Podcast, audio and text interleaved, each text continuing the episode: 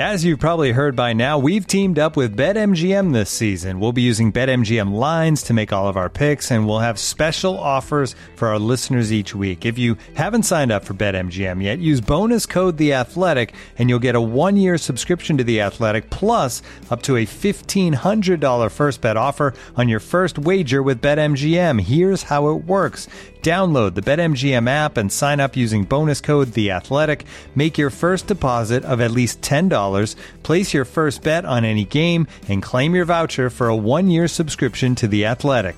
See BetMGM.com for terms. U.S. promotional offers not available in D.C., Mississippi, New York, Nevada, Ontario, or Puerto Rico. Gambling problem? Call 1-800-GAMBLER. Available in the U.S. Call 877-8-HOPE-NY or text HOPE-NY 467-369 in New York. Call 1-800-NEXT-STEP in Arizona. 1-800-327-5050 in Massachusetts. 1-800-BETS-OFF in Iowa. 1-800-270-7117 for confidential help in Michigan. 1-800-981-0023 in Puerto Rico. First bet offer for new customers only in partnership with Kansas Crossing Casino and Hotel.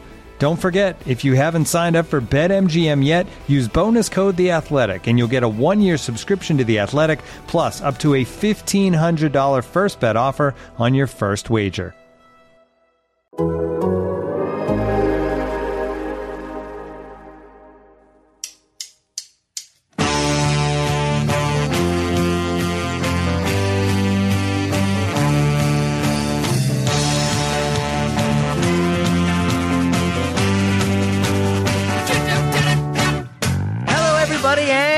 Welcome to the Total Soccer Show. My name is Taylor Rockwell, and with me this fine evening to break down the USA's emphatic 3 0 win over Morocco is a man who I would like to immediately ask Was that an emphatic win? Joe Lowry, how say you? Are we saying it's emphatic or no? Uh, Taylor, I don't know. Man, you're asking the hard hitting questions right off the bat. I think this game was a good performance in the United States. I'm not sure that it was emphatic. It felt to me like it was maybe a little closer than that 3 0 scoreline, but still, like a, a good performance. And I think the U.S. was pretty clearly the better team. Would it make you feel better to know that that introduction was slightly more friendly than the original one I was going to use? I think so. What was the original one? A man who would never say anything negative about Cameron Carter Vickers. It's Joe Lowry. Joe, I'm not going to let you defend that yet. We'll get to Cameron Carter Vickers later right. on because Sounds that's good. exactly what Greg Berhalter did. He got to him in the second half. we're going to talk about that. But first, we're going to talk about the USA's 3 0 win, uh, starting at the beginning. But I want to get, which is what you tend to do, uh, purred happily moment for me. but I want to start overall with Joe. Like, what were your feelings on this one? Because to me, this was sort of the thesis statement and a thing that you and I have discussed previously that the U.S. playing in CONCACAF and World Cup qualifying against teams that are going to bunker makes it way harder to get a sort of realistic view of what the U.S. is going to be because you're playing against teams with 10 players within 20 yards of the goal. It's Yeah. tough to break that down. But when we play better opposition in the World Cup and they're a bit more expansive, a bit more open, my feeling was maybe we would see the U.S. shine a bit more. And I do feel like they passed that test a little bit, Joe. Uh, so I was very happy, and I used that particular word, that particular language for a reason. Would you say the U.S. passed the test tonight? And if there were, say, three components that they needed to obtain a passing grade, what were those components, Joe? Oh, Taylor, you've been doing some pregame, pre pre podcasting reading, not pregame I mean, reading. you wrote an article, dude. I read the article. You did the writing. That's amazing. okay, so I'll get to that in just a second. I'll get to those three, the three parts of this test in just a second, but I want to zoom out really quick. Mm-hmm. And I guess this, this is kind of linked together. Taylor, I want to hit at your, your point about this Morocco team and really the context of this game. It is a whole different set of circumstances for this U.S. team in in this friendly, and it is a friendly, so it's a different game inherently than some of those World Cup qualifiers. But it's a different context surrounding this game because Morocco is largely more talented than a lot of the teams that the U.S. played in the Ocho. I don't remember exactly what the FIFA ranking is, but 22, 24, something like that for Morocco. FIFA rankings aren't gospel, but that's still a decent indication of where this team is. They came out and played a little bit. And for the U.S., I think that was a really good test. And now I'll get to that second bit. I did write an article at, at uh, full time for Backfield. So the three bits and pieces of this test that I think the U.S. passed is one, they got their healthy core players on the field together. We saw Pulisic, we saw Tim Weah, Jesus Ferreira, we saw Brenden Aaronson and Musah and Adams and, and Jedi. We saw those players on the field together, and that is really important in this window with six, now only five games left before the World Cup. The second thing is we saw some new faces, right? We got new faces in the second half. CCV maybe isn't quite a new face, but you can still kind of lump him into that group. CCV, Haji Wright, Joe Scally, Malik Tillman, Uh, shoot, and then, and then we saw De La Torre and Weston McKennie, who aren't new faces, but still, we got some new looks at those players and, and some decent data on them in that time. And the last thing, and we'll talk plenty about this later, I'm sure, yeah. is the U.S. added a new wrinkle. This this is like this is extra credit on the test for me. It wasn't something that we absolutely had to see. But Taylor, I've been thinking more and more about how, one, how little time there is before the World Cup, and two, how much time that these coaches and coaching staffs from England and from whoever else the U.S. is going to have to face in that group, and we still don't know the full group yet, but how much time these coaching staffs have to watch film on each other. And the U.S. has become a little predictable, I think, and, not in, in, the worst way, but they're a little predictable at this point. And we saw the U.S. pull out a different possession shape and, and, defensive shape combo, I think, than we've ever seen before. We've seen each of the individual pieces, but I liked seeing different things pieced together and seeing some fluidity. I think that's a really nice, uh, really nice extra bonus on top of this result and on top of this performance. So let's uh, break those three points down a little bit more. I first want to mention that I did have some pushback. I tweeted that this was a top five performance for the U.S. under Berhalter, and I think no one pushed back on the idea that it was a friendly, which would have been fair because it's not World Cup qualifying, it's not the Gold Cup, it's not Nations League, it's not necessarily a meaningful game, but it is a Morocco team that uh, I've watched previously and yeah. uh, for African Cup of Nations qualifying that I've watched at the World Cup, and they are a very good team with a lot of talent. Unless we forget one of the the main things we were told in the very beginning of this one, their last 30 games, I believe it was, it's uh, 21 wins, one loss, and eight draws.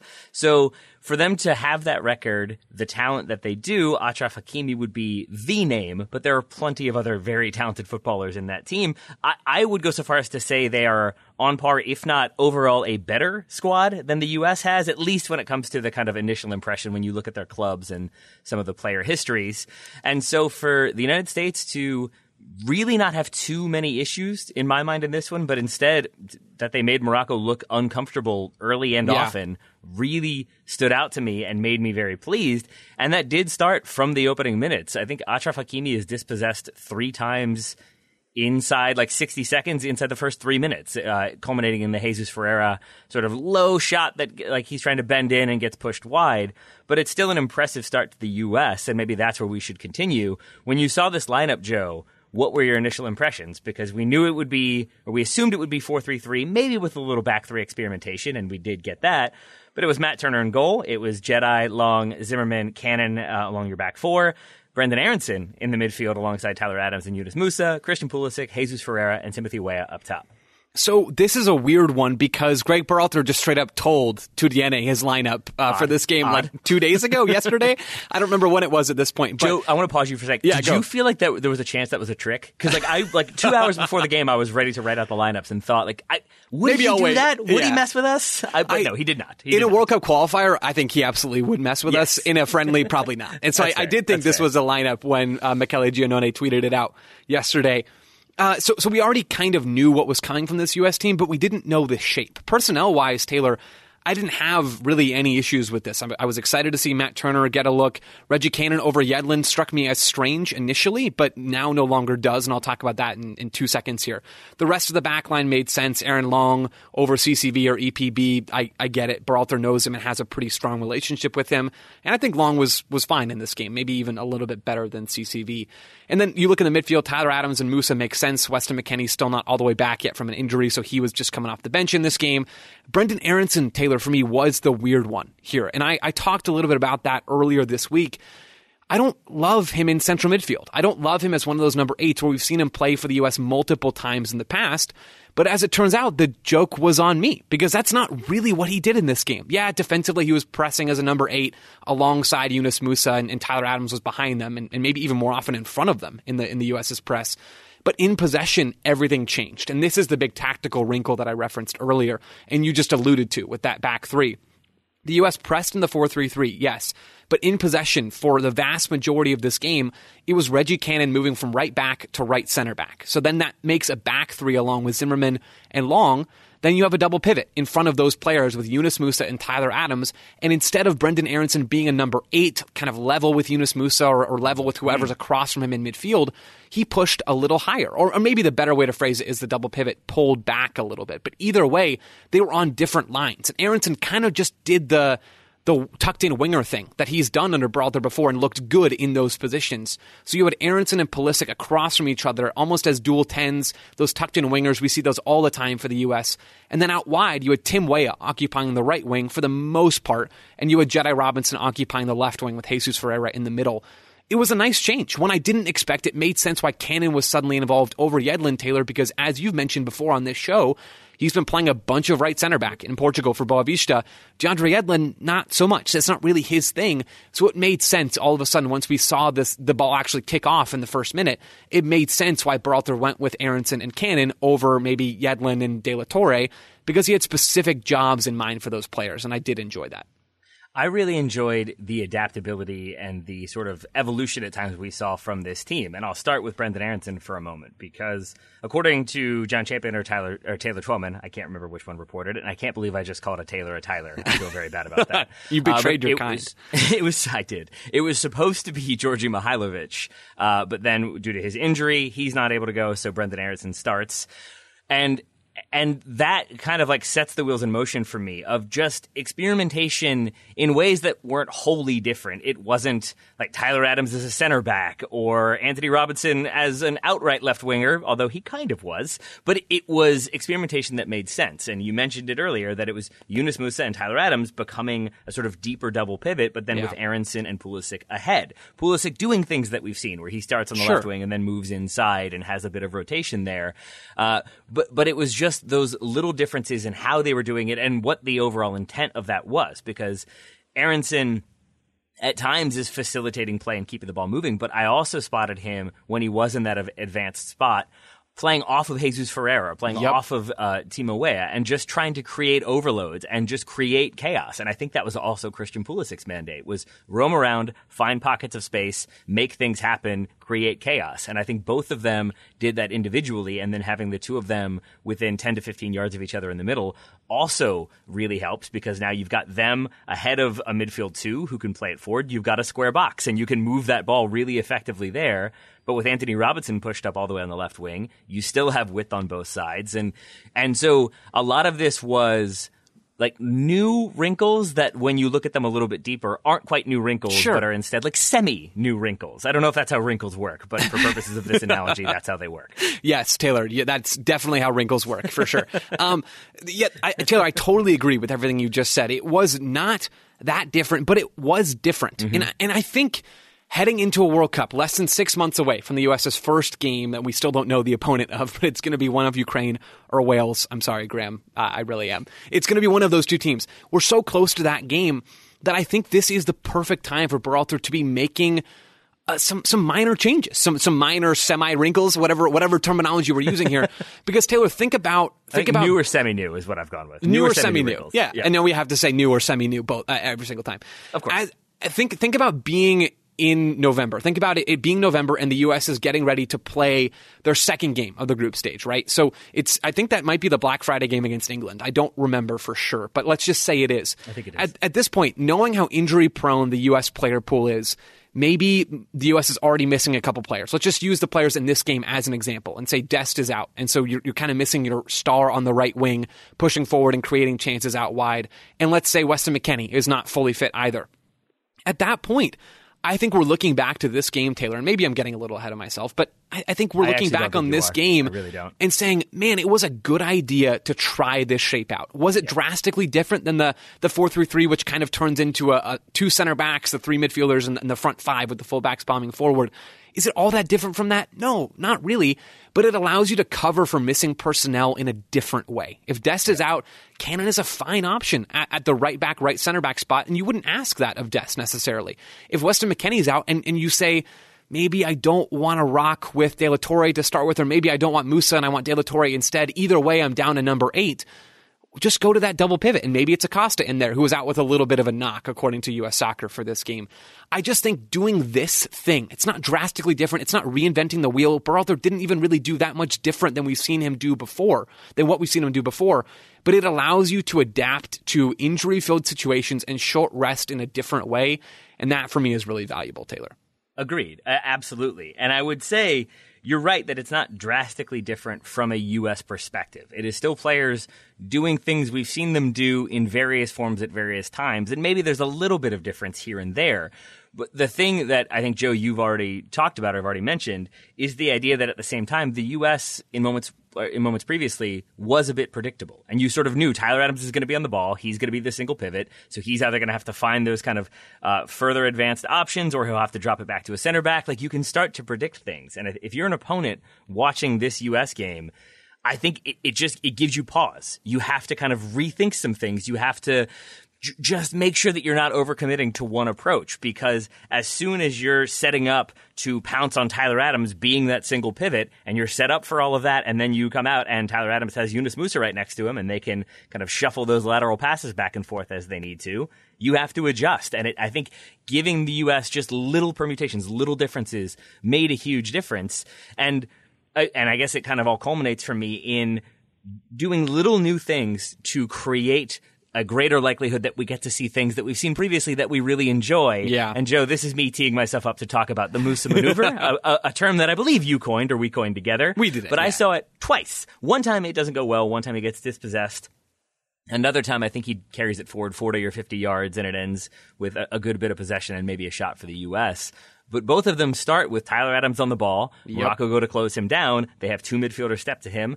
Musah drops, like maybe moves deeper three, five yards, and that's all it takes for him to get the ball. But now he has no one within 10 yards of him, and he does that, like as the ball is coming into him, he, he does the sweeping kind of first touch with his right foot, and then he is away, and away goes the Musah, Musah maneuver. But now instead of it being with somebody hassling him or ha- him having to check in with a defender on his back, he is basically receiving the ball with yards of space able to go directly at the Morocco goal.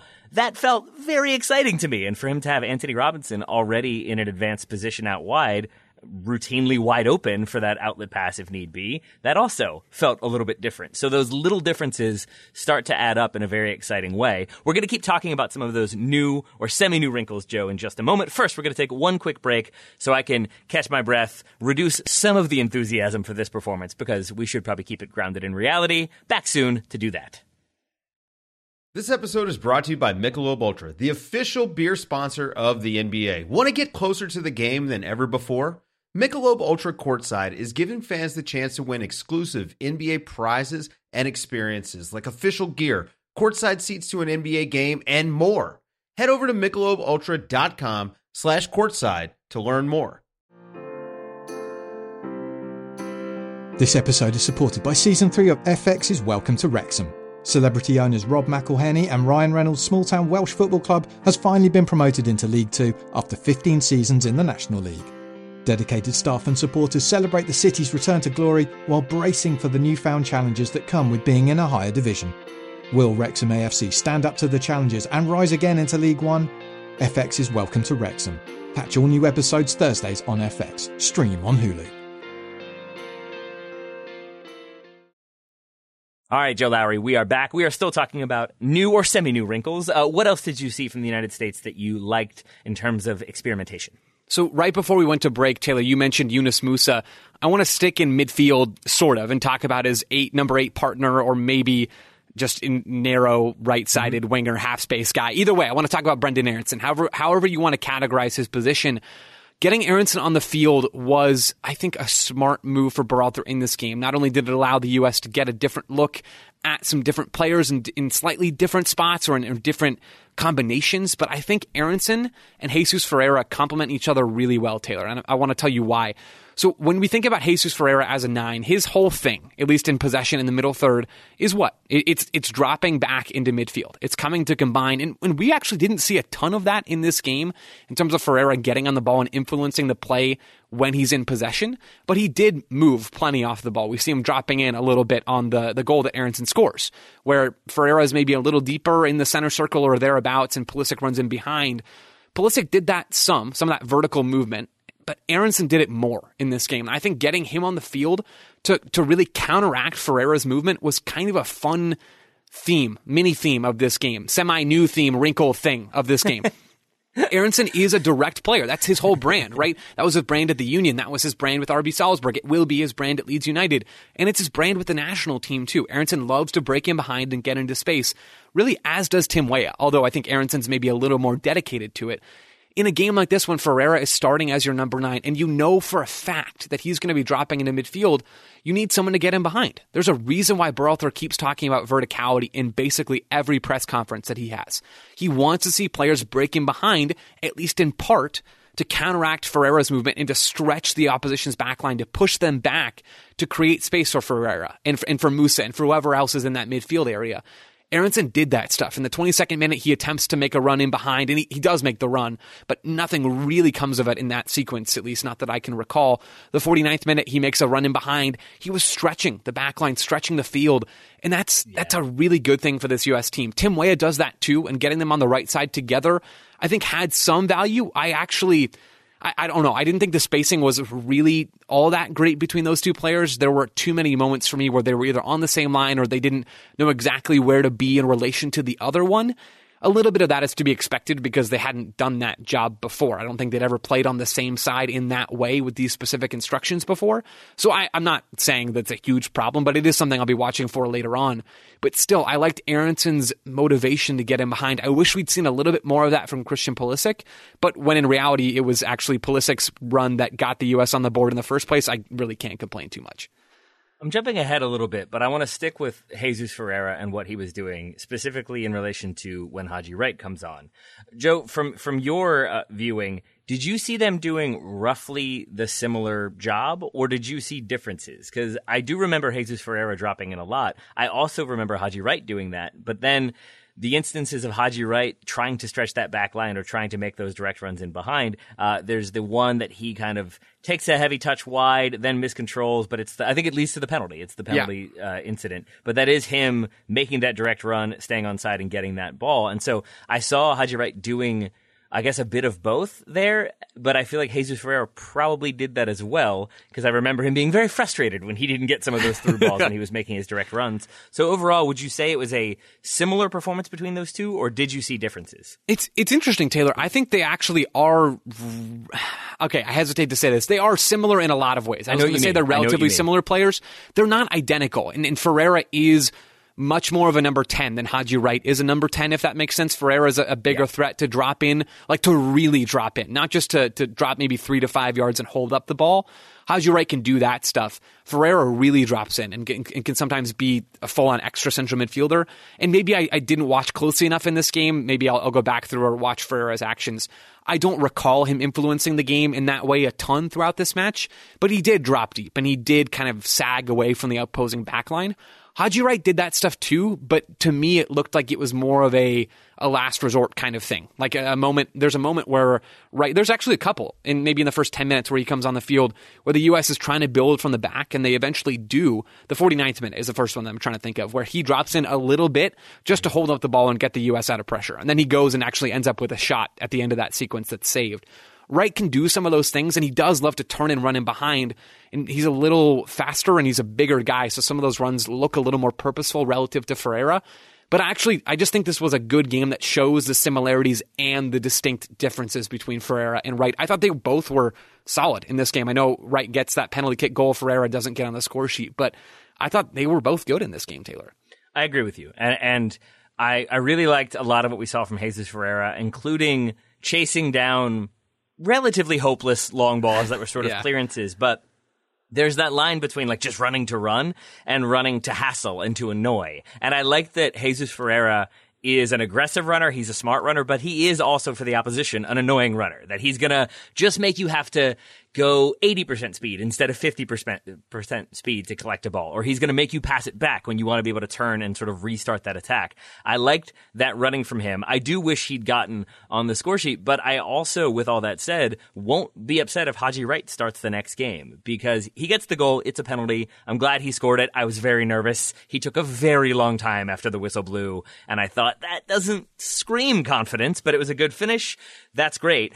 But what I what I was really surprised by was how good his touch is, and that's the thing that I had missed in watching him. And maybe he just had a really good night, uh, but it did stand out to me that much. There's two specific minutes. There's the 68th minute. Uh, Malik Tillman has come on. He plays a sort of I don't know what I'm kind of like I don't know what I'm doing, but you're right there, so I'm just gonna shuffle this pass to you. But he overhits it as Haji Wright is running towards him, checking two. And Haji Wright gets a foot out and controls it so that it continues on in his stride but had no business controlling that. And I for sure thought it was going to be kind of like a heavy touch pops up in the air or goes 10 yards away from him, and now Morocco can counter. So he controls it really well there. But the even more impressive one in the 73rd minute, it's one of those where he is, I think, 30 yards from the U.S. goal uh, and has defenders all over him from Morocco, and he just keeps holding them off and holding them off maybe three different players before eventually he draws a foul. But the tight control while handling the physicality was not a thing that I had seen him do nearly as much in Turkey. And I would like to see what he can do with more of these starters from the jump. I still think Jesus Ferreira has done enough that I'm comfortable with him as our number nine for now. But I, I, I saw some flashes from Haji Wright that I hadn't seen previously that again made me very excited for this team. Yep, Taylor, I'm right there with you. I think Haji Wright was very good. I don't think he was perfect. I, I know he had a lot of he had a lot of skillful touches in some of those hold up moments. He also had maybe a heavy touch or two right before a skillful touch. Yep. So it wasn't it wasn't a perfect game from him, but I thought he was good, Taylor, and yep. I would not be opposed like you to seeing him start against Uruguay. I, I kind of think, given the specific nature of, of Uruguay's style of play, which is to be a little deeper and, and to defend, yeah. Part of me thinks that Ferreira is a better fit for that game and that opponent. But just if if they were playing, if Theos is playing Team X tomorrow, I would have no issue with either one of those players starting, which I think was your point. Overall, a, a good outing from both of those players, uh, and, and really, in large part, a pretty solid outing for this whole U.S. team. Unfortunately, I think they did both miss one-on-one opportunities. Jesus, Jesus Ferreira has the one that I think Pulisic finds him through yep. a defender, and and Ferreira is able to settle it, but the shot goes right at the goalkeeper, Haji Wright. I think the one you mentioned in the 49th minute yep. ends up getting that shot uh, one-on-one, but it's saved. So that's not great, but let's stick with that 49th minute uh, moment for a second because this would be an example of a an old wrinkle, but one that I've never seen done as effectively from the U.S. that I can recall was how skillfully they played out of the back. And that's where this chance comes from. Uh, it's the one that ends up being like the U.S. have, I think it's the 3v2 with numbers committed into the attack. And it's a very good moment. Haji Wright's shot is saved, as I said. But it starts because they take some risks and they build out of the back and they invite pressure and they bypass that pressure, but then they go right back into it and they keep pulling Morocco further and further forward and then they're able to play through them and then they counterattack. And routinely this evening, I saw the United States build out of the back with confidence and poise and strength, holding off challenges and then laying it off and then finding quick combinations. Uh, it, it really, really made me happy because this is the same team that many years ago, maybe not many, but several years ago, when the U.S. is trounced 3 0 by Mexico, and they're trounced because they're trying to build out of the back and they cannot do it, and they're suffocated by Mexico's press, and they turn the ball over constantly.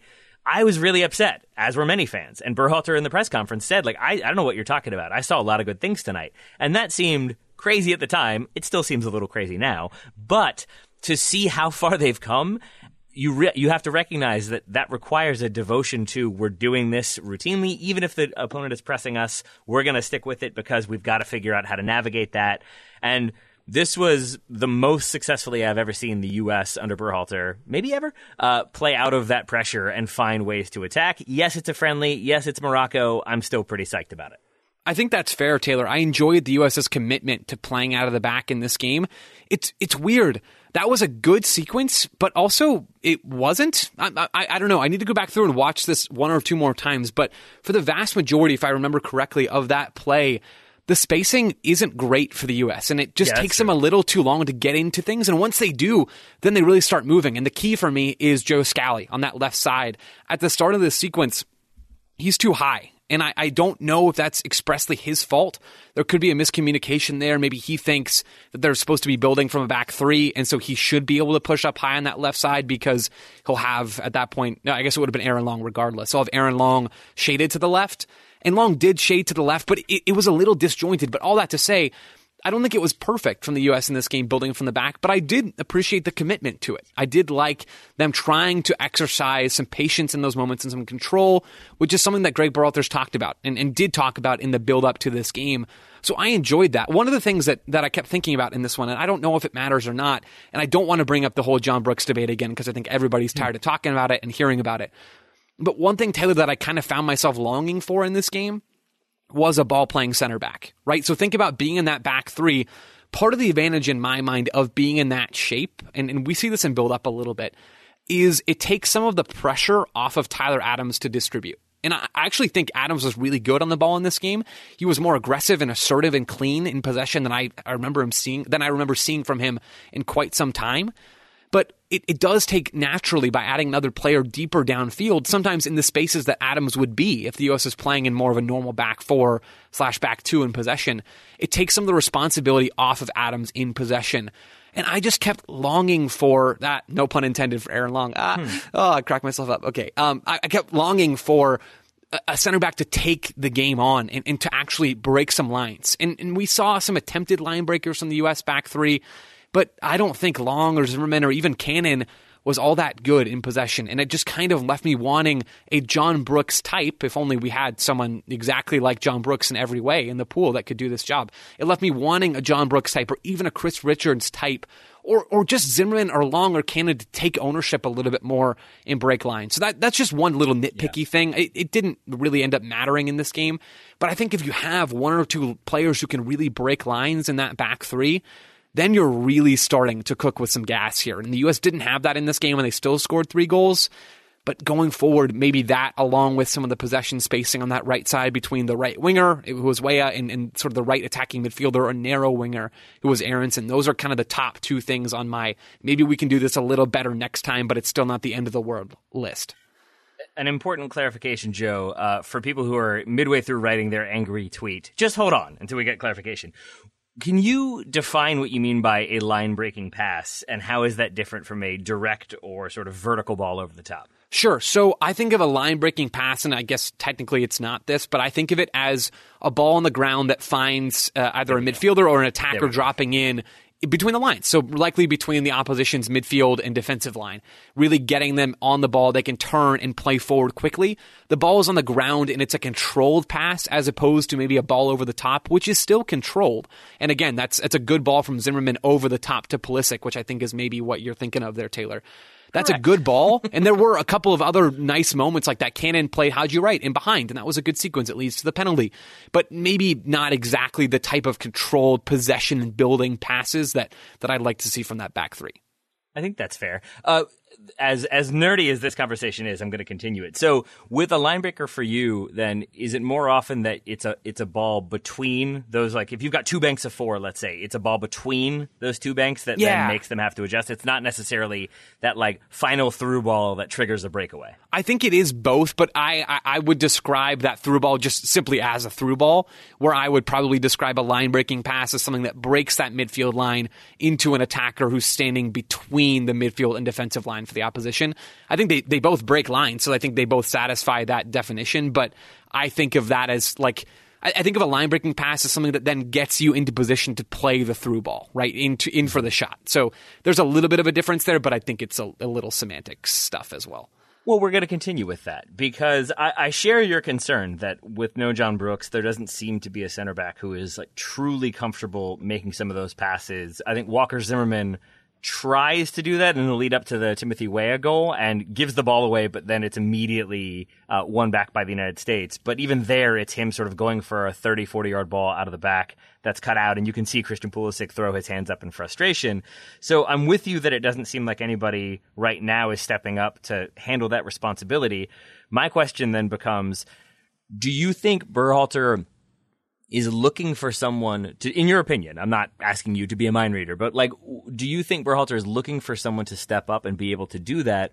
Or is there a chance that he is looking at the talent pool and, and saying, we don't really have anyone who can do that, certainly not in the time frame required. So instead, I'm going to make things easier for our midfielders to facilitate playing out of the back. And is there an argument that that's why we saw that sort of three two two three shape at times was to get more number central to help facilitate playing out of the back? Taylor, I'm so glad you asked that question about whether or not Berhalter's kind of looking for that. I, I think, and, and this is probably where I should have taken my initial comment. I think this is a trade off that Greg Berhalter is willing to make. It seems okay. very clear to me based off of the personnel choices that he has made consistently throughout World Cup qualifying, now heading into this game tonight.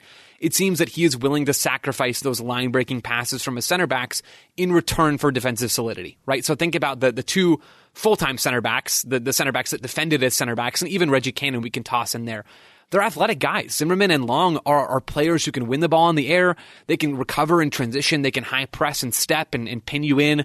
They do a lot of that stuff and they do it very, very well.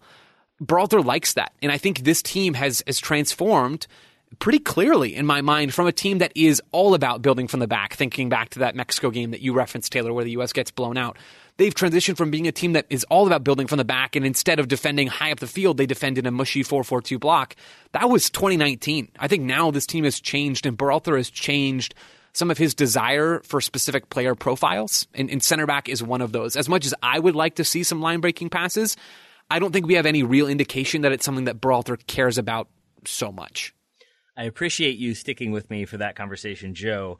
But you mentioned Tyler Adams earlier. I've held off talking about Tyler Adams, America's greatest ever soccer player, for about as long as I can. So we're going to take one more break, and then I have questions for you about Mr. Adams. Looking for an assist with your credit card but can't get a hold of anyone? luckily, with 24 7 US based live customer service from Discover, everyone has the option to talk to a real person anytime, day or night. Yep, you heard it right. You can talk to a real human in customer service anytime. Sounds like a real game changer, if you ask me. Make the right call and get the service you deserve with Discover. Limitations apply. See terms at discover.com slash credit card. Looking for an assist with your credit card but can't get a hold of anyone? Luckily, with 24 7 US based live customer service from Discover, everyone has the option to talk to a real person anytime, day or night.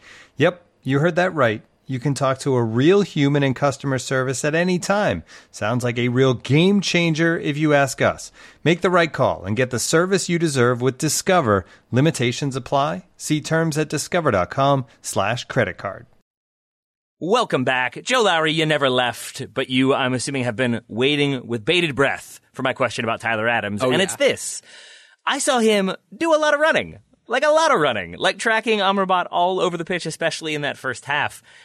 Is that new? Because that felt like a new wrinkle. Like we've yeah. seen Tyler Adams like, shut people down, track them one v one for moments, but to see him the furthest forward of any central midfielder regularly in order to shut down that single pivot, that stood out to me as something we haven't really seen that much of under Greg Berhalter. Taylor, I think the frequency of it really was new. The the idea is not it's not mind blowing, and it is something we've seen from the U.S. in the past. The idea being Tyler Adams is the most central defender in the midfield three. And the U.S. did defend with the midfield three. I want to make that clear. The possession shape was different. It was more of a midfield two. But in, in, defense, it was that 4 3 3. So Tyler Adams is the number six. He's central. Aaronson's to his right. Musah is to his left over and over again in this game, we saw the exact sequence that you just described with Tyler Adams stepping forward to Morocco's number six.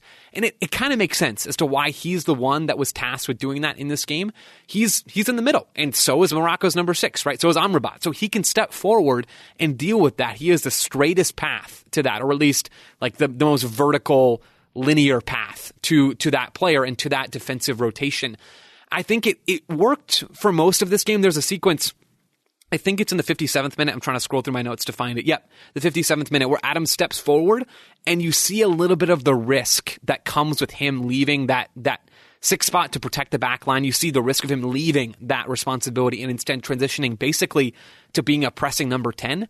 He just gets beaten. And that doesn't happen with Tyler Adams very much, but he he doesn't necessarily over pursue. He just enters a 50 50 and loses the 50 50. And at that point, Morocco transition forward very quickly and break into the space. And I believe they then break down the left wing as the U.S. has kind of had to scramble a little bit. So you could see the the hazard, the, the, the risks mm-hmm. associated with that. But Taylor, I think you're right. It's new. I didn't love it, to be totally honest. We've seen Adams do that stuff occasionally before. I don't know if that was a tactical instruction or if it was just him ad libbing. I kind of think it was deliberate from Greg Berhalter. I, I don't know that that was the best way to defend Morocco, and I, I don't know if we'll see it again. But Taylor, I think it was, at least in terms of frequency, a new thing.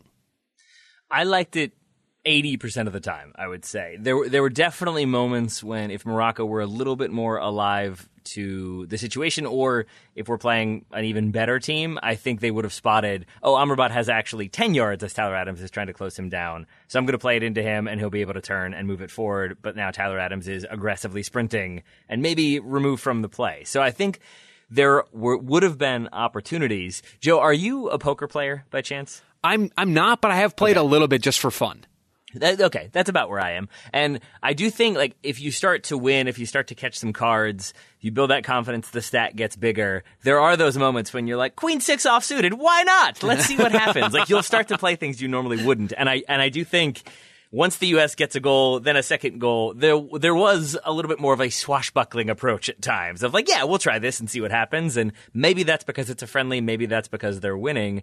But I hope it's because they're building confidence and they're building chemistry and they're sort of learning how to play together because in times past, we've seen the U.S. in order to do the defensive things they need to do or have the shape or the approach, they first would have to like track back and reset and get everybody in the right shape. And now we can play defense. And turns out the the opposition doesn't always wait for you to get perfectly into your defensive shape. They tend to like to exploit it when you don't have that. And so for the United States to be able to go from a 4-3-3 to a 3-2-5, then back to a 4-3-3 defensively, but also still be able to press on occasion to sort of improvise defense and react to situations as needed, I think there were still some areas to be desired, but overall I thought that fluidity in transition to defense yeah. was a notable positive. Yep, I, I totally agree, Taylor. It's difficult to do, and it's not something this U.S. team have, has done a lot before. I mentioned this earlier. I can't think of a game ever where the U.S. Uh, under Greg Berhalter, I should specify, has gone from uh, a four-three-three in defense into a back three in possession, and then and back and forth and back and forth and back and forth. I don't remember seeing that before, and these players maybe have done bits and pieces of it before. Juventus does this all the time. This is a, a huge thing that they do. They don't always go into a 4 3 3 defensively, but they love to oscillate between a back three and a back four in possession and in defense in that order. So players have done this stuff before. Weston McKennie comes on and he's playing kind of in that right, that right half space, the Brenden Aaronson spot, maybe tucking a little deeper. He knows how to do that stuff. He understands the rotations. The players at this point should understand that stuff. But I was impressed generally with how the U.S looked comfortable going back and forth. One other thing, Taylor, we talked about the press a little bit.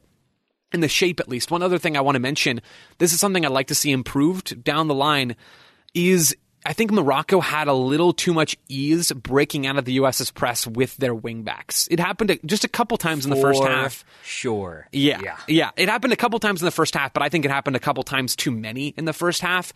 There's a moment in the 19th minute where Morocco really just used their wingbacks to step up yeah. and progress. And, and the U.S.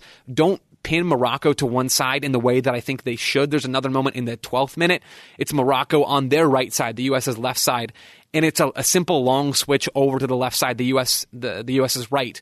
The, the, United States just can't quite get pressure to the ball, and they're not organized to the point where they can really pin Morocco to one side. And then the U.S. are scrambling. Reggie Cannon gets pulled out a little bit. I think it's a ball between him and Walker Zimmerman. And a couple seconds later, and the U.S. have a shot. And then, uh, sorry, not the U.S. Morocco has a shot. And then a few seconds after that, it's another shot from close range that Aaron Long has to hustle over to block those moments happened a little too often in this game, and, and some pressing breakdowns happened a little too often. Yeah. I think some of that's understandable. The the shape that Morocco used is not one that maybe the U.S. has gone up against a ton, but they have gone up against it. Qatar plays a very similar shape. We saw that in the Gold Cup. Canada does some of this stuff sometimes. I think the, the pressing wasn't quite as clean as Berhalter would want. It wasn't like end of the world kind of stuff, but as far as things to watch for the rest of the window, I think pressing, even though the U.S. might not have a ton of chances to really do it given who they're playing, pressing is something to keep your eye on. I, I absolutely agree because I think some of that was basically the United States trying to press, and the idea being that if you put the opponent under pressure, they're not able to kind of pick their head up and find the passes they want. Ultimately, they're going to hoof it long or put it out of bounds or get dispossessed.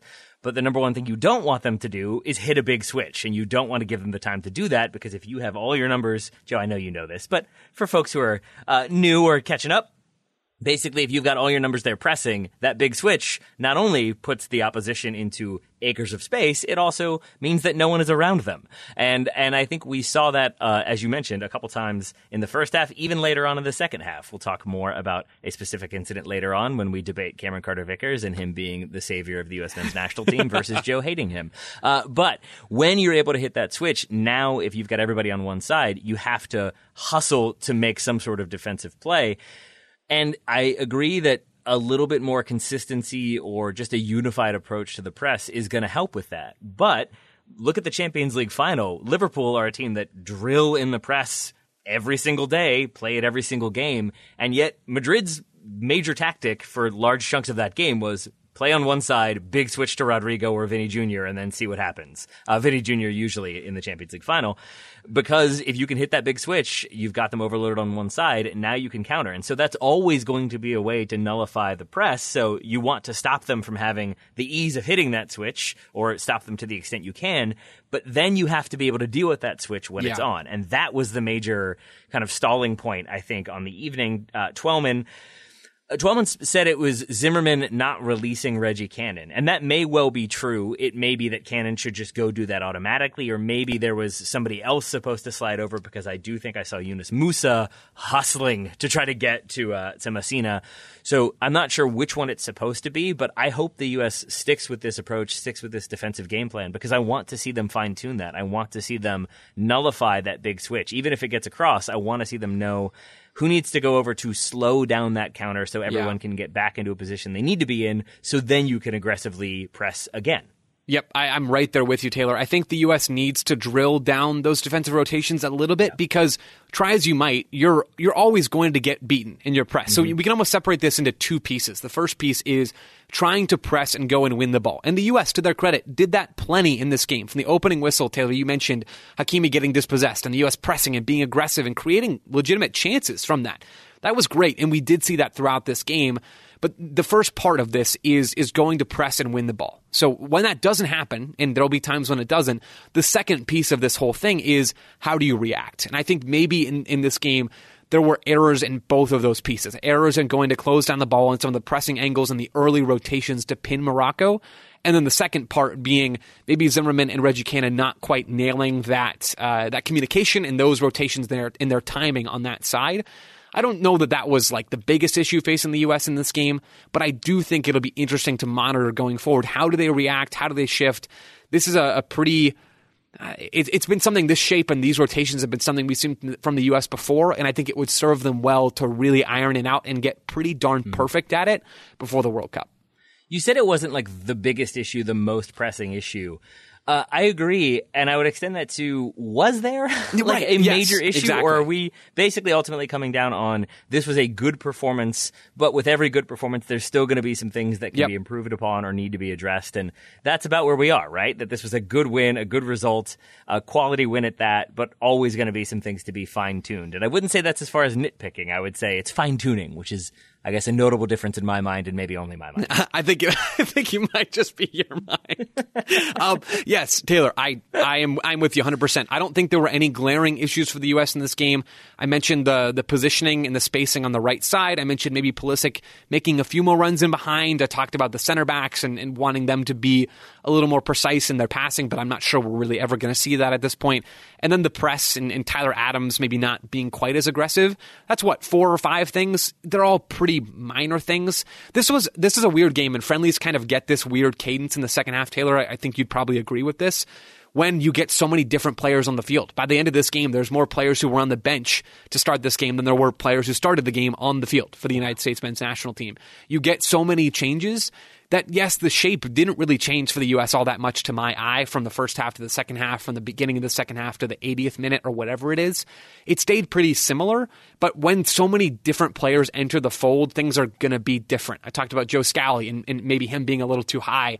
Maybe Jedi would have been in a better spot. Maybe uh, maybe Malik Tillman on that left side would have been a little more aggressive. There's so many things that kind of got. Uh, that became a little more dull in the second half. That got duller in the second half relative to the first, but I don't think that's a, a major issue either. It feels to me like just sort of a consequence of the game and the context surrounding this game. Joe, I want to stick uh, with uh, Joe Scally. Y- your your namesake, or is he? Are you his namesake? I forget how. Uh, I think he's my namesake. No, Okay. no. Which I'm older. I'm older. I am the original Joe. there we go. So his parents knew Joe Lowry is going to be a hell of an analyst. Right. Let's name our That's exactly what it was for the Uh, yes. And speaking of your analysis, I'm sure it was. Um, uh, if people haven't heard them, what uh, you, myself, and Graham Ruthven uh, have been doing with our Americans in Action shows of late is breaking down the pool, the individual players, five to six players a show, and we kind of go in depth on watching footage of them uh, to see what they're strong on, what they need to improve on. Here is what uh, my notes were for Joe Scally. I'm just saying this because I feel like this is more or less a pretty good encapsulation, encapsulation whew, of his performance this evening. Um, he is fairly press resistant because he's okay with both feet. He's very young but getting reps that help build confidence. The defensive side of his game is solid, especially 1v1 defending, unless dot dot dot as we move to the what is he bad at. He does not have elite speed and can be beaten when he steps. Uh, he looks for le- he looks less comfortable playing on his left foot, and he's just an incomplete player overall, uh, which means that there's like certain things that could be better, but overall it's just he needs more reps and more time. That felt like a pretty accurate description for what we saw from Joe Scally tonight. He gets beat twice 1v1s, both of them because he doesn't have the speed, but both times he uses his physicality. One time he just steps across and wins the ball. The other, I think Achraf Hakimi takes a heavy touch, but even there, he pursues, he wins it back, and then away we go. So I liked that effort from him. I didn't like some of the rawness to his game that we saw, but I guess that's to be expected. So I had Joe Scally as one of my players who didn't quite impress. I wouldn't say he necessarily elevated his stock. He concedes that penalty, but that seems dubious. So harsh, To maybe, yeah. Yeah. just a tiny bit of contact, maybe. Maybe. Um, but I think I so I wouldn't knock him for that one. So I think overall it's an okay performance, but didn't necessarily raise him that much in my estimation. Retweet. Totally retweet Cool. that. Yeah, I mean, Scally performed like he has been performing for Gladbach for the for the second half of the season. Really, he looked fine. He wasn't all that involved in possession. It's a little more difficult with him being on that far side, ba- based on where the broadcast camera is. But even then, I don't think he was really active or a game changer in possession, and he was okay defensively. He usually made up for his lack of speed. I don't think that was a penalty at all, to be honest with you, Taylor. So I'm not dinging him for that necessarily. So yeah, just kind of a, a fine performance from mm-hmm. Scally. It didn't move the needle.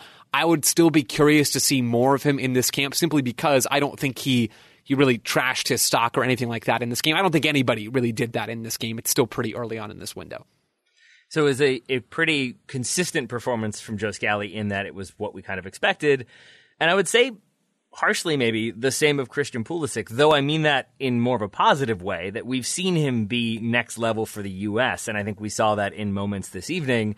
That first goal, goodness gracious. Oh, my The- gosh. The first touch, the settle over the top. I mean, that would be difficult to like pull down if you're a wide receiver. To control it with your feet the way he does and Unreal. then finish while he gets it, it's a credit to uh, Mai, the center back, that he does exactly what you train to do as a center back, which is you put that little shoulder to shoulder, maybe slightly behind, uh, into the the player as they're getting ready to shoot or as they are shooting, and it's just going to put them off.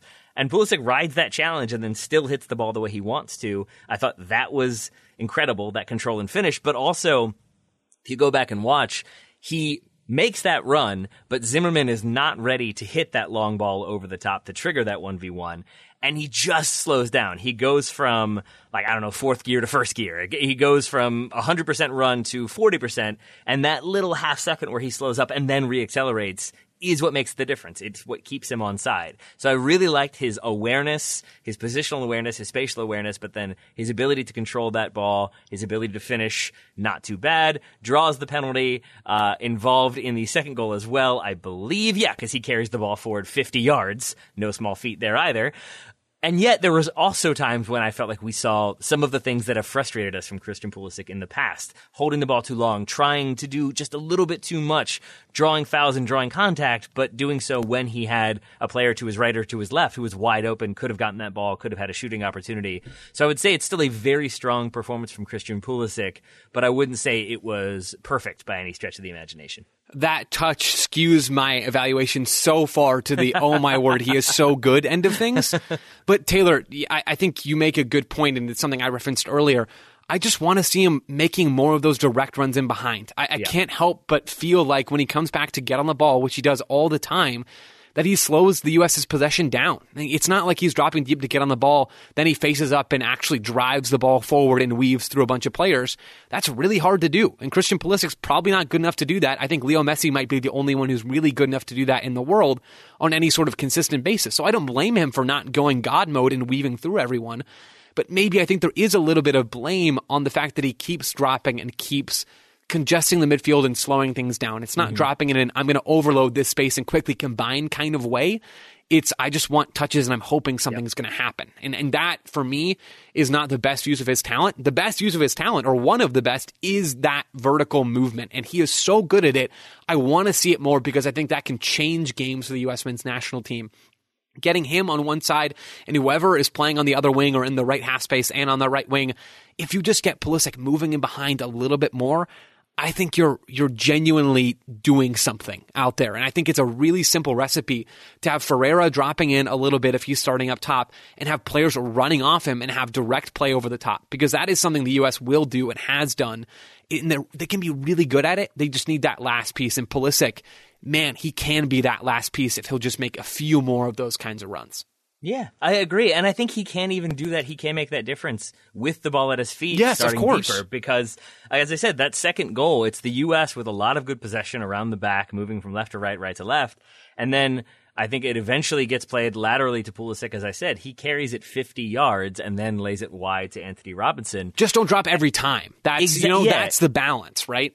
Exactly. But then also he makes the run, attacks the space, and then lays the ball off and then moves to open up more space.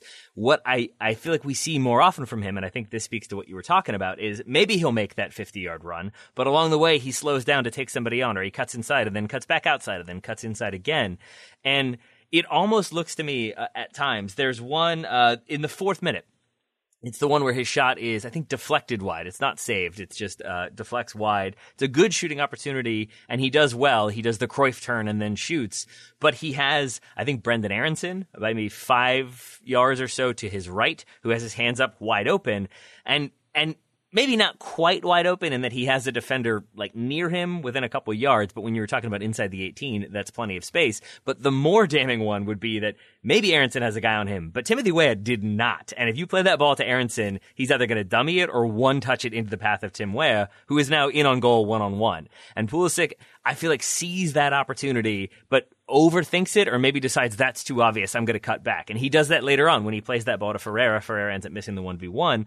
I would say it's a somewhat fortunate ball that he plays it through traffic, and I think it sort of unintentionally megs a player and deflects to Ferreira. He collects it and then he shoots.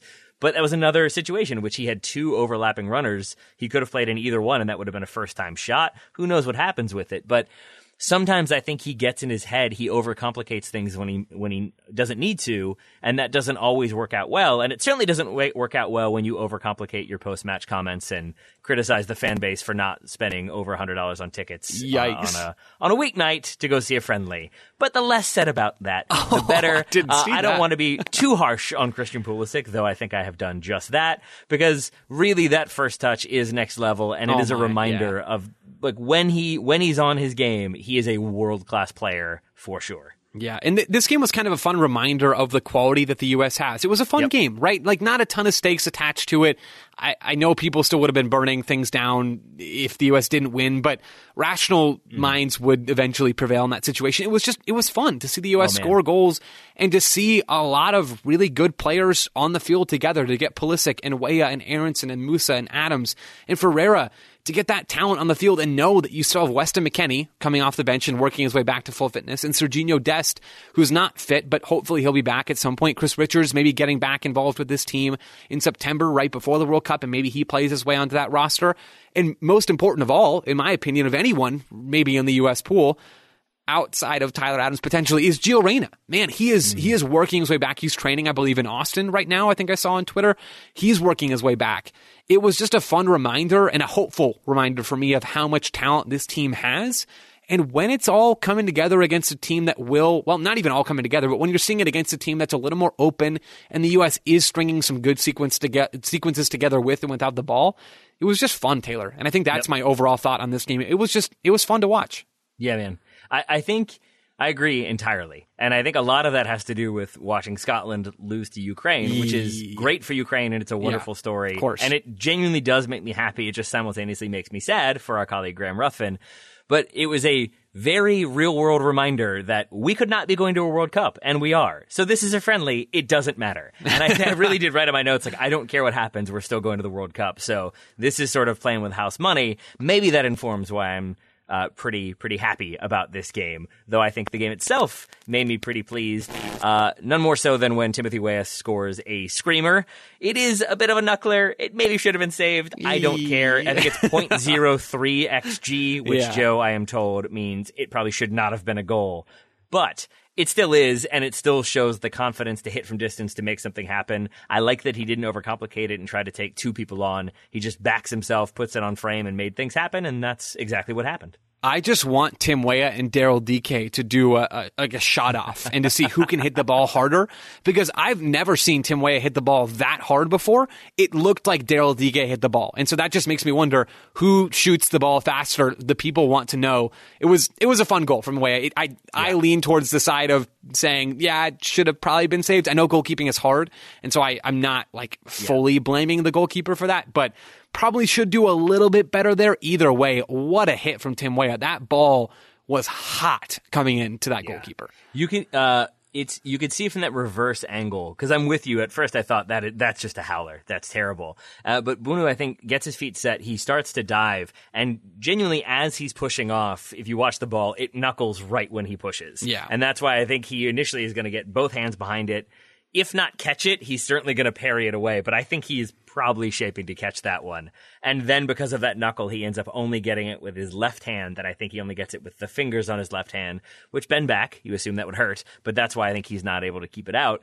Still a fortunate moment for Tim Weah, but two things in the build up to this one that I thought made it that much better of a goal for Tim Weah. The first would be as I said, a lot of it is them building out of the back. The U.S. has it's uh, I, I did some counting. They have eight passes before Zimmerman attempts that like 30 yard, 40 yard diagonal ball that gets cut out, but the U.S. wins it right back. And then it's uh, nine passes from there, then they end up scoring. So I'm counting that as I think 16 or 17 total passes. Uh, but in that build up, there is a pass that I have seen the U.S. play before, and eight times out of ten, it ends up either with them being dispossessed or turning it over for a corner. But it's from, I think it's Reggie Cannon, plays a semi hospital pass down the line for Tim Weah, who's checking back towards the ball and has a defender on his back. And so often that is either an immediate back pass to Reggie Cannon, who then is already under pressure, or it's dispossessed, or it's a touch out of bounds. And Weah, like bodies up, doesn't let the defender get to it, settles the ball, carries it back, carries it back, and then I think plays a lateral pass to Zimmerman, and that's when Zim hits that ball. But it was really good work to drop in, to get the ball, to hold it up, to find a pass, and then recycle his run. And another minor moment of this one is that before Weah uh, shoots, he gets the ball and has a first time pass backwards to Reggie Cannon. And I am fully believing that that is a Greg Berhalter instruction for this team, uh, is don't be too slow. Don't dawdle on the ball. Don't overcomplicate. Keep it moving. Make Morocco get stretched out and then find your chances. And so the ball goes into Weah. He kind of awkwardly has to play it back behind himself to Reggie Cannon. And then once he's done that, his back is to goal, Weah checks his shoulders and realizes, oh, no one has moved to close me down. I am still wide open. Give me the ball back, Reggie Cannon. Reggie Cannon does just that. And at that point, I think it's uh, Unawi or Nawi. Uh, does try to close him down. Weah sees him coming and turns the opposite direction. So now he's taken the defender out of the equation. Other people have to close him down, but before they can do that, he gets that shot off. And I like the the kind of juxtaposition of that quick one touch pass to keep the ball moving, then the recognition of I've got time, I'm going to turn, I'm going to take the shot, I'm going to make something happen. He does all of those things. So another really good performance from Tim Weah, who for a little bit was quiet and then suddenly goal, he real good. Yeah, I, I love Tim Weah Taylor. I don't think this was his strongest game overall, but for the little the little moments that you mentioned and, and for the the quick feet that he has on that right side and how he helps the US occasionally build out of pressure and all the little things he does, even though I don't think he was all that bright consistently in this game, he's still like very much up there with the US's top attackers for me and, and it's certainly one of the US's most important players. I don't think anything changed for Tim Weah. Just like I don't think anything changed for most of the U.S. players in this game. Maybe that's a little different for some of the guys who came on in the second half. But overall, I loved me some Tim Weah yesterday, and I still love me some Tim Weah today.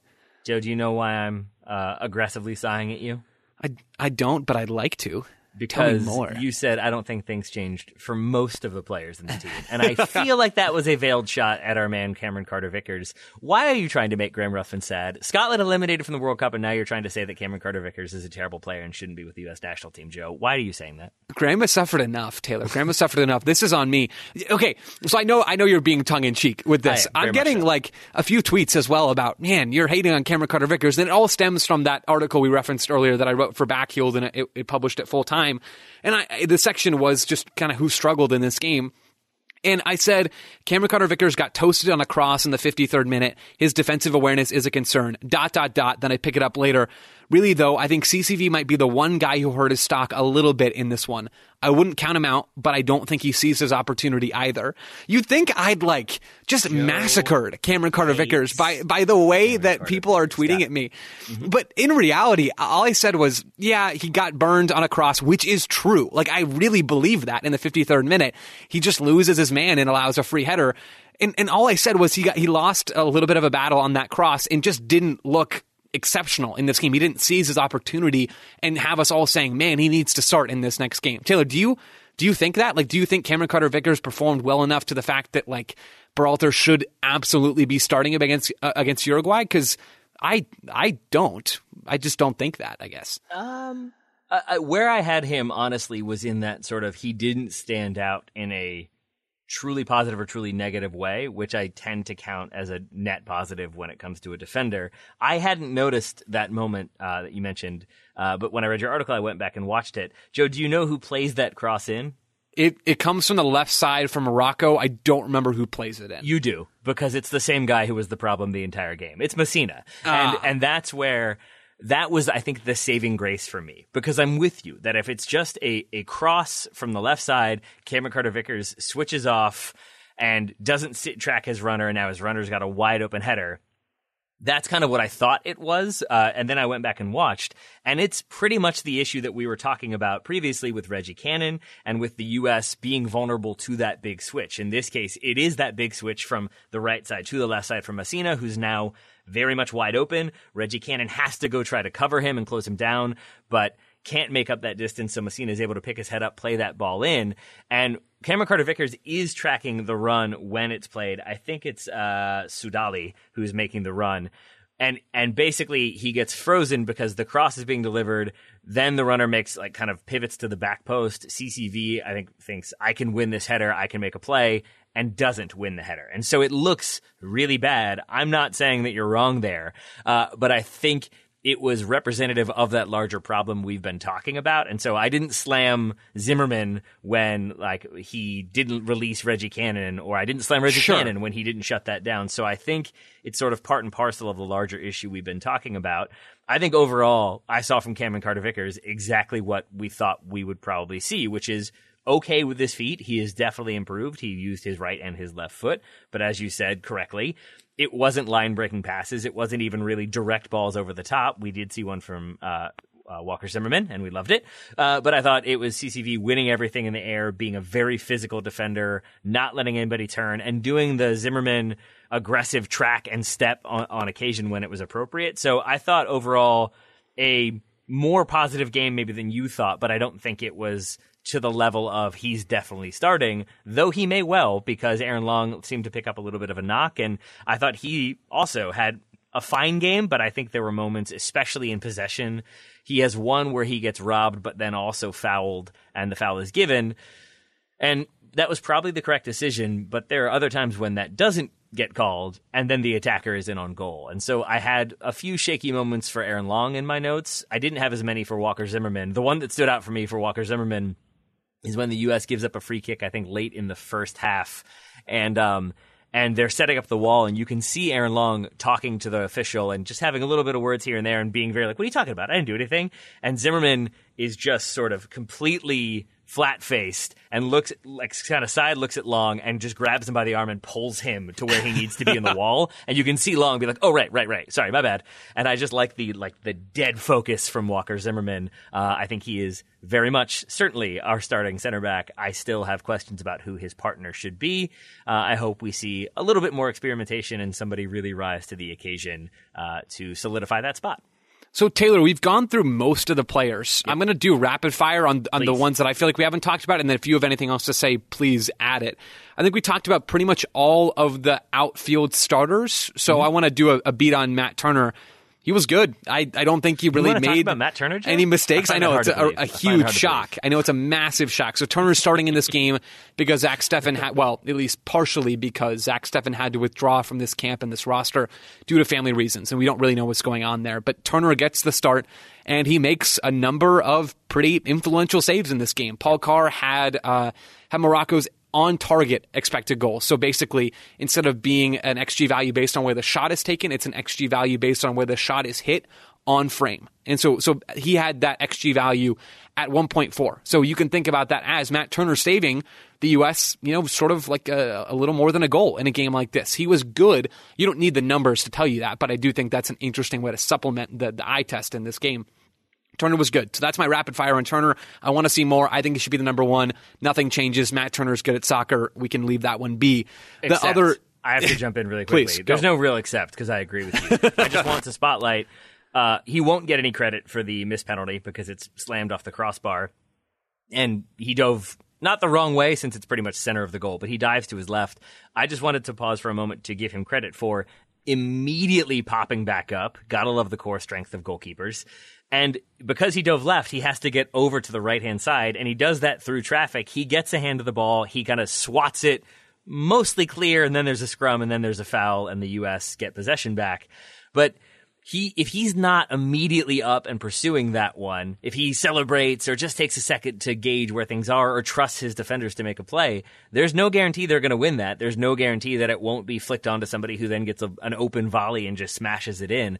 I love that he goes for that in traffic and gets even just a hand to it that stood out to me in a very positive way as Matt Turner just reacting in a way that you want your goalkeeper to to a missed penalty. And then I thought his distribution was fine, especially throwing. He doesn't quite have the Tim Howard howitzer that can like cross midfield with a throw, but he triggered a few different counterattacks with some tosses. So uh, again, I thought a solid performance from Matt Turner. So Matt Turner played well. I like to see more of him. I think we will in this window. Luca De La Torre comes off the bench and was Luca De La Torre. I think yep. he pushed the game forward. He was quick on the ball. I really liked him. I wouldn't be mad at seeing him start uh, against Uruguay. I think he could do a really good job, especially since Weston McKennie probably isn't ready to go. At least according to Berhalter, he won't be starting in that game. So I'd love to see more of Luca De La Torre. I thought he was good. Malik Tillman is the, is the last player, Taylor, that I think we haven't mentioned a whole lot yet. I thought uh, I, I, thought overall he was fine, which I think is actually a, a good sign for such yeah. a young player. I think what he's 20. I should know that, but I don't. I think he's 20. It's his first game ever with a senior national team. It's a different level against a good opponent. I I want to give Tillman some grace here. I don't think he was great. He looked a little slow to me. He didn't look like he was quite up to the tempo, but he showed some good skill. He looked relatively comfortable on that left side in the left half space, basically just doing the Christian Pulisic thing, but not dropping quite as much. And the U.S. didn't have as much possession anyway. I, th- I thought he looked okay. Like I thought he looked fine. But for a player like Tillman, for as young as he is, in a different set of circumstances with a bunch of people he's never played with before, I think fine is is pretty okay in a game like this. I love that fine is okay because I love that we're not in a position where it's like we desperately need this player to come in and make an impact because otherwise we are in trouble. I like that we can sort of afford to have a youngster declare to play for the U.S., get some minutes, not like set the world alight, but also not humiliate himself. And, and I think it's a, it's a good start. I'm just very relieved that we're not like really hoping that he comes good and scores a million goals. Otherwise, we're in a lot of trouble. So uh, I was I was happy to see Malik Tillman, even if we didn't see a ton from him.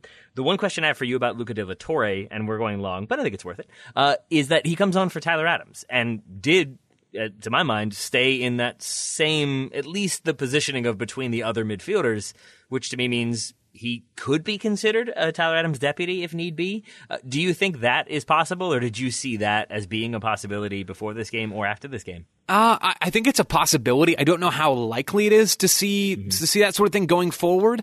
I think you know because Kellyn Acosta isn't available, that probably changed things up a little bit. But Taylor, I love his mobility. I love his ability to to cover ground and to be quick and in possession and out of possession. I'm not opposed to that. It's not something I'd spent a lot of time thinking about before, and I don't expect it's something we'll see a lot more of down the line. But I I'm not mad at it, Taylor Rockwell. And these are the the sort of little experiments that you need before a World Cup.